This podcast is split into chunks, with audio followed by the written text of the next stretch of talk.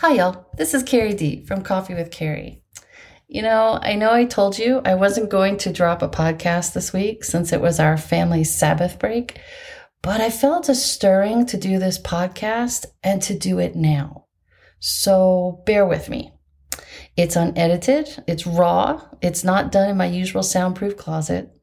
I'm doing it on the spot while on vacation in the best place I could find. So thanks for your grace, and thanks for listening anyway. Moms, sisters in Christ, fellow homeschoolers, I want to have a very difficult conversation with you today. But first, I'd like to tell you a little story. So bear with me, you'll understand why. There once was a farmer who owned quite a bit of land. And one day, while he was out surveying his property, he noticed a pack of wild, wild pigs grazing on his land. He knew they were too strong and strong-willed to be captured, but he decided to try it anyway. He knew they would be quite profitable and would come in handy one day. He thought they were wild and strong, but he also considered them very dumb and feeble, so he devised a plan to capture them. Early one morning, the farmer went out to the area where he spotted the wild pigs. He sprinkled food and feed for them and then hid behind some trees. He watched in secret as the herd of wild pigs arrived and began feasting on the food that the farmer left. The farmer did the same thing the next day and a few more days and watched. Then one day, while they were eating, he slowly approached them and gently began sprinkling more feed and food for them. Instead of running away, the pigs timidly and cautiously accepted his presence and then continued to eat. The farmer did this a few more days until the wild pigs no longer looked skittish when the farmer approached. He seemed safe enough, and he brought them food.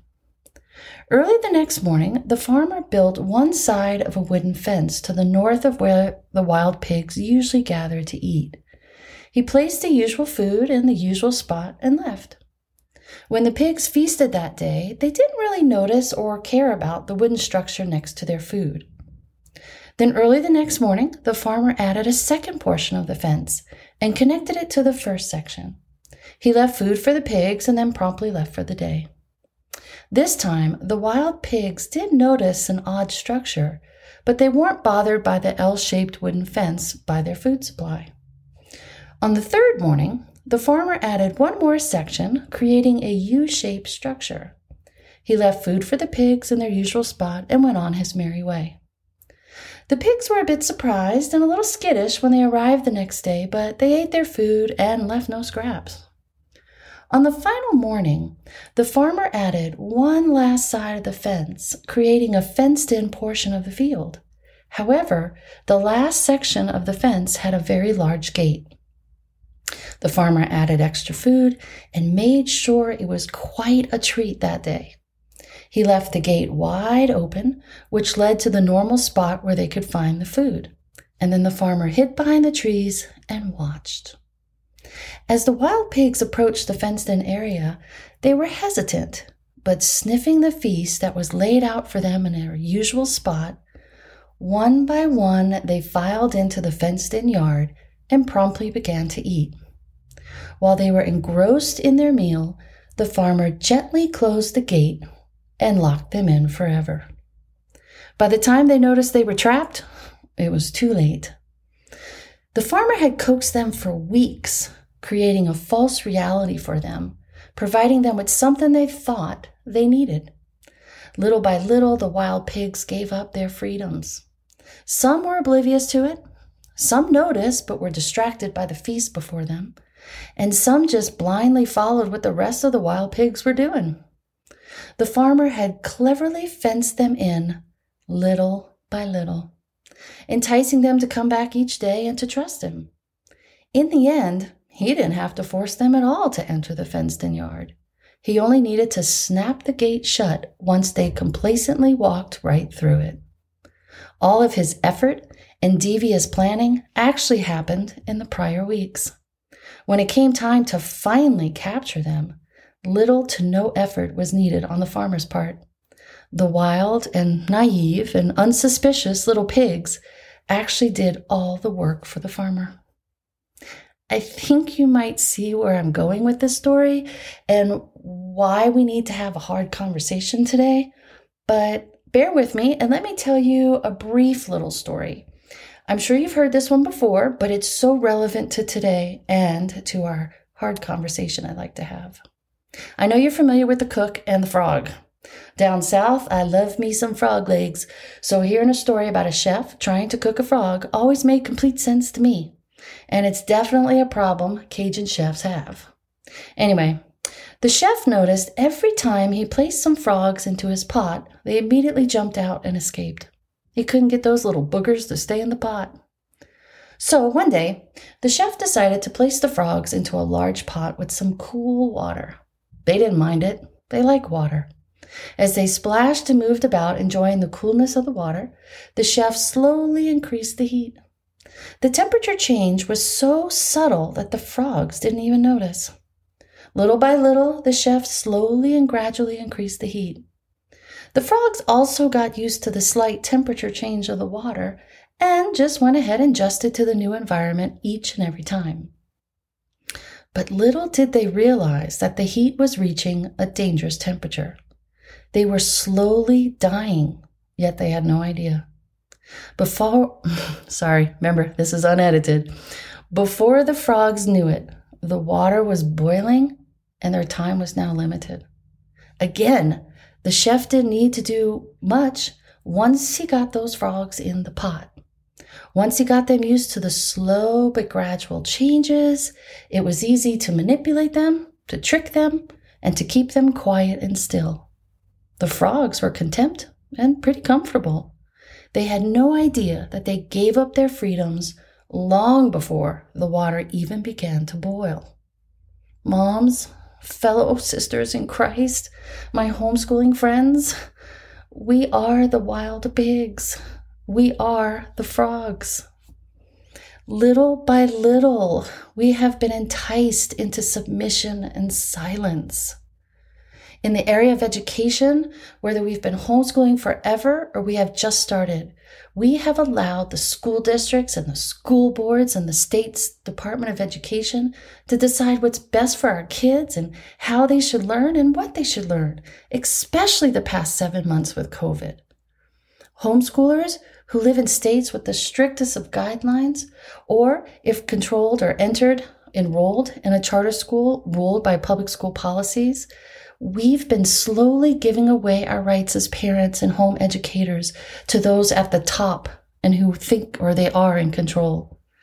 We forgot we're the ones in control.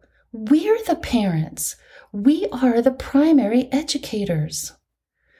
We've also compromised little by little to the point that now some things seem irreversible, and we're beginning to feel the consequences of all of our compromises. And even if we homeschool, we should be very concerned with what's going on in the public school system and what's being taught there. The children in those classrooms and those innocent teens in those high school courses will one day be our policymakers.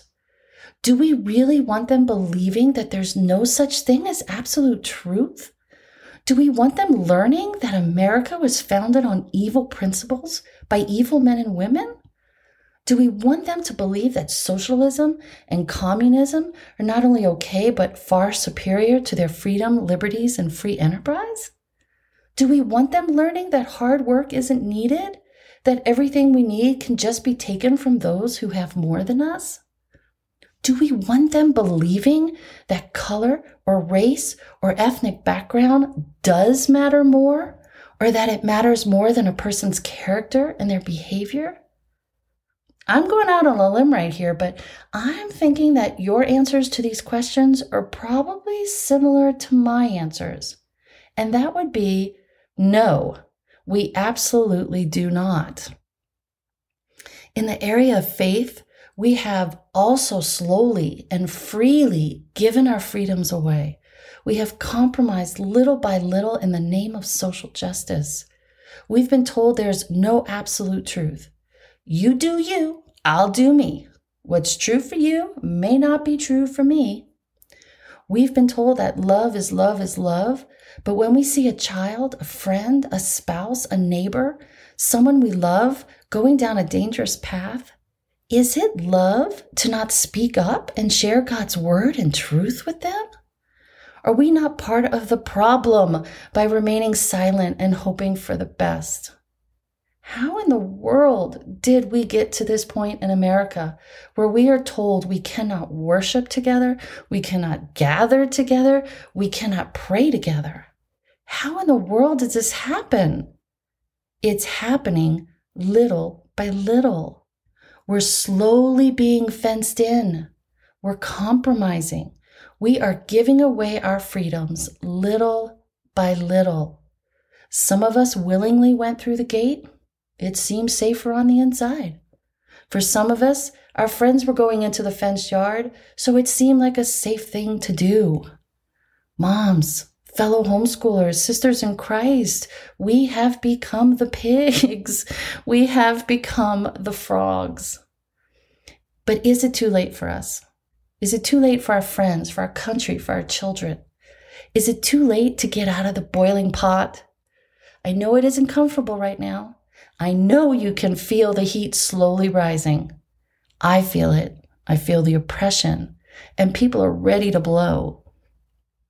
And for those of us who might be on the outside of the fenced-in yard, is it too late to help our friends inside the fenced-in yard?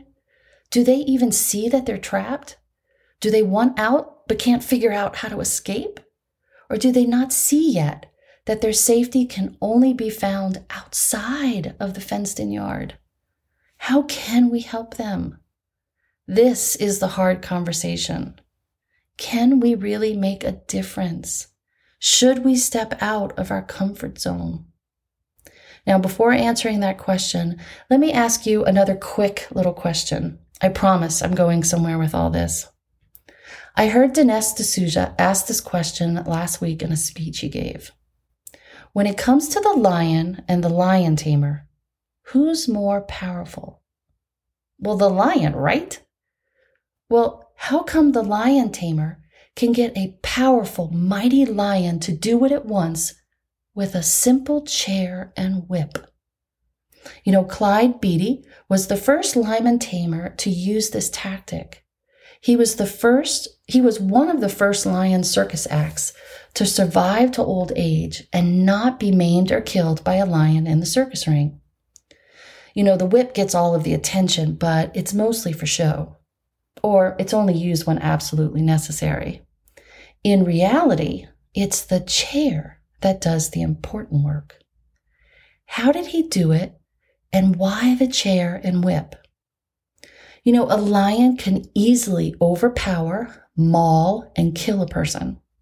However, it's only easy for the powerful lion to do so if it can focus on a singular object or a singular person or prey. The lion tamer uses the stool or chair as a method of distraction. The lion, when faced with the legs of the stool, tries to focus on all four legs at once. With its focus divided, the lion becomes confused and is unaware or unsure of what to do next. Confused and unable to focus, it just stands there, frozen. This mighty lion, frozen. When faced with so many options, the lion chooses to freeze and wait instead of attacking the man holding the chair. The lion tamer remains relatively safe behind his stool of distraction. Moms, my sisters in Christ, my fellow homeschooling soldiers, this tactic is being used on us, our children, and our society today. Those who wish to suppress and undermine God's plans do so with intimidation, the whip, and with lots and lots of distraction. We are the mighty lion. The church is the mighty lion. However, we've been lured into submission with distractions. Tons and tons of distractions. Like the lion in the circus, most of the time, we just sit quietly, gazing at the chair in front of us, silently debating about which leg is the most important one to focus on. Which leg of the chair is worth doing? Which leg of the chair is the one worth talking about? We have so much going on around us and so much misinformation being spewed at us that we sit frozen, quiet, timid, not knowing what is truly important and actually what's real. Moms, sisters in Christ, my fellow homeschooling friends, church, we're focusing on the wrong things. Then, if we even dare to move out towards the lion tamer and to exert our God-given strengths and freedoms like the lion would, we're then hit with the whip.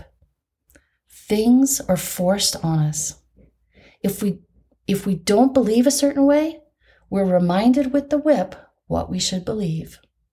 If we don't act a certain way, we're reprimanded with fines, and we're reminded that we need to follow suit, aka the whip. We need to stay in our lane. Don't think about bucking the system or crossing the lion tamer. If he can't keep us distracted with the chair, then he'll whip us into submission. The lion tamer has successfully kept us, the mighty lion, in its place. So again, I ask you, why is the lion tamer more powerful than the lion? Simply put, the lion has no idea just how powerful he really is. If he did, he would be, it would be game over for the lion tamer. Once the lion realizes his strength, he has the power to take complete and total control. Moms, sisters in Christ, my fellow homeschooling mamas, the church is the lion. We are the lion. We need to wake up and act like the mighty, powerful lion that God has created us to be. I strongly believe that we're called to maim and kill the policies that are keeping us down, the policies that are keeping us from worshiping as a church, keeping us from gathering with our friends and family, keeping us from learning together, keeping us from living in our freedoms our Constitution provides, and keeping us from exerting the rights given to us by our Creator. We need to maim and kill the evil ideologies which are being taught in our schools. We need to roar. We need to move. We need to be heard. We need to stop being the silent majority. God, however, is not calling us to maim and kill our fellow neighbors who are acting maybe like the lion tamers. But God is calling us to get out of the circus ring. God is calling us to stop focusing on that chair, to stop being so scared of that little whip, to reach out to those lion tamers in our lives who are trying to keep us down. And we need to reach out to them with grace and with love. So, how should we act with friends and family members who are still in the pot, still in that fenced yard? Perhaps they're even taking on the role of the lion tamer. The hard conversation is how should we act against the evil and the lies that are all around us? Okay, so let me end with one more story. It's full of great advice and it involves coffee, so I know it's a good one. One morning, there was a young mother having coffee with her mom. She was telling her mom how hard it was being a mom, how tired she was from the sleepless nights and the endless running around after the toddlers all day.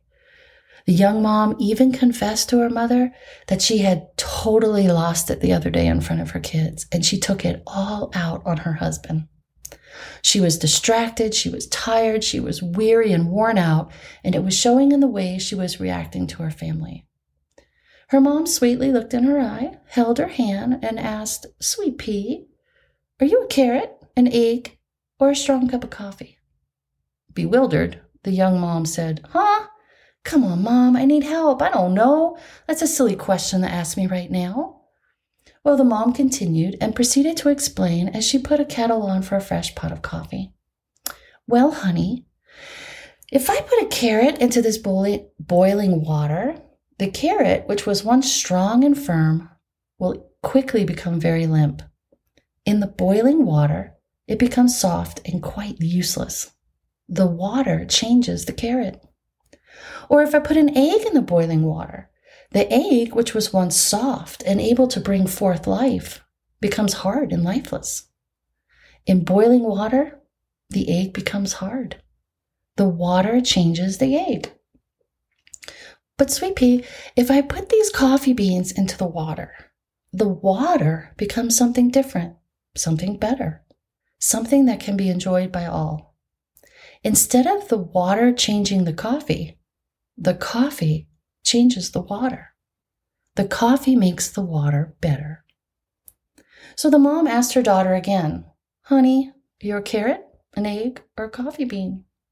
Are you letting the circumstances around you turn you into something hard and unyielding, or into something that's so soft that you can't stand firm on what you believe in? Honey, are you allowing your circumstances to change you and your beliefs and values and principles? Or are you reacting and acting in such a way that you're changing the people around you for the better? Are your beliefs, values, and principles being gently infused into those you meet and influence?" Moms, sisters in Christ, my fellow homeschooling warriors, I'm asking us the same question. Which one are we? Are we a carrot, an egg, or coffee beans? Here's the hard part of the conversation. What are we willing to do just a few weeks before this very important election to affect those around us who don't agree with us, or who quite possibly might believe in an ideology or a party platform that's dangerous to the basic rights to life, liberty, and the pursuit of happiness? Think about it. Are we trapped in a fenced-in yard which lacks freedoms, but we're too scared or confused to get out? Are we on the outside of the fence, looking in at our friends and family who are trapped and they don't even know how to get out of it? Are we courageous enough to try and help them out by speaking truth and love into them?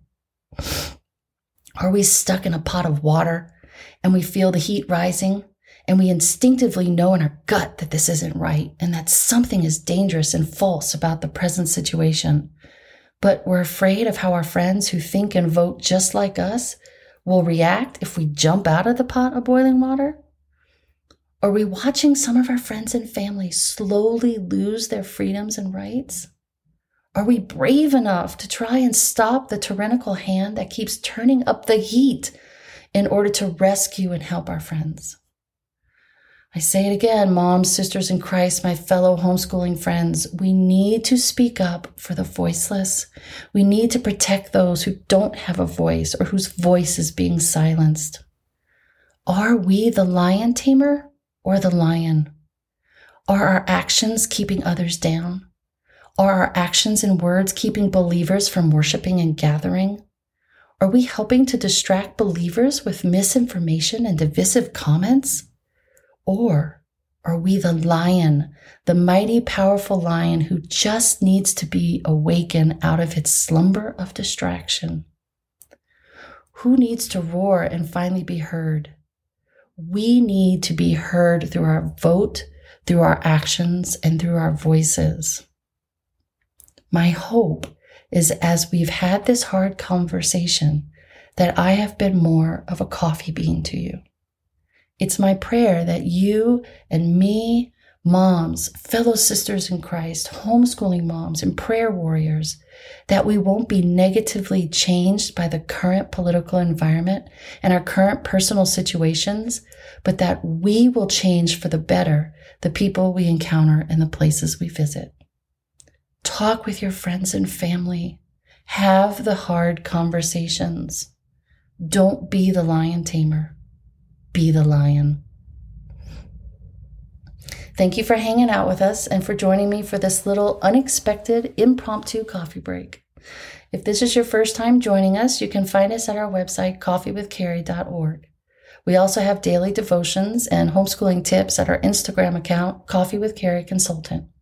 And don't forget to check out my new book, Just Breathe and Take a Sip of Coffee, Homeschool and Step with God. You know, it's our prayer that our website, our homeschooling consulting services, our podcast, and our new book will help you homeschool one step at a time, one day at a time, and one cup of coffee at a time.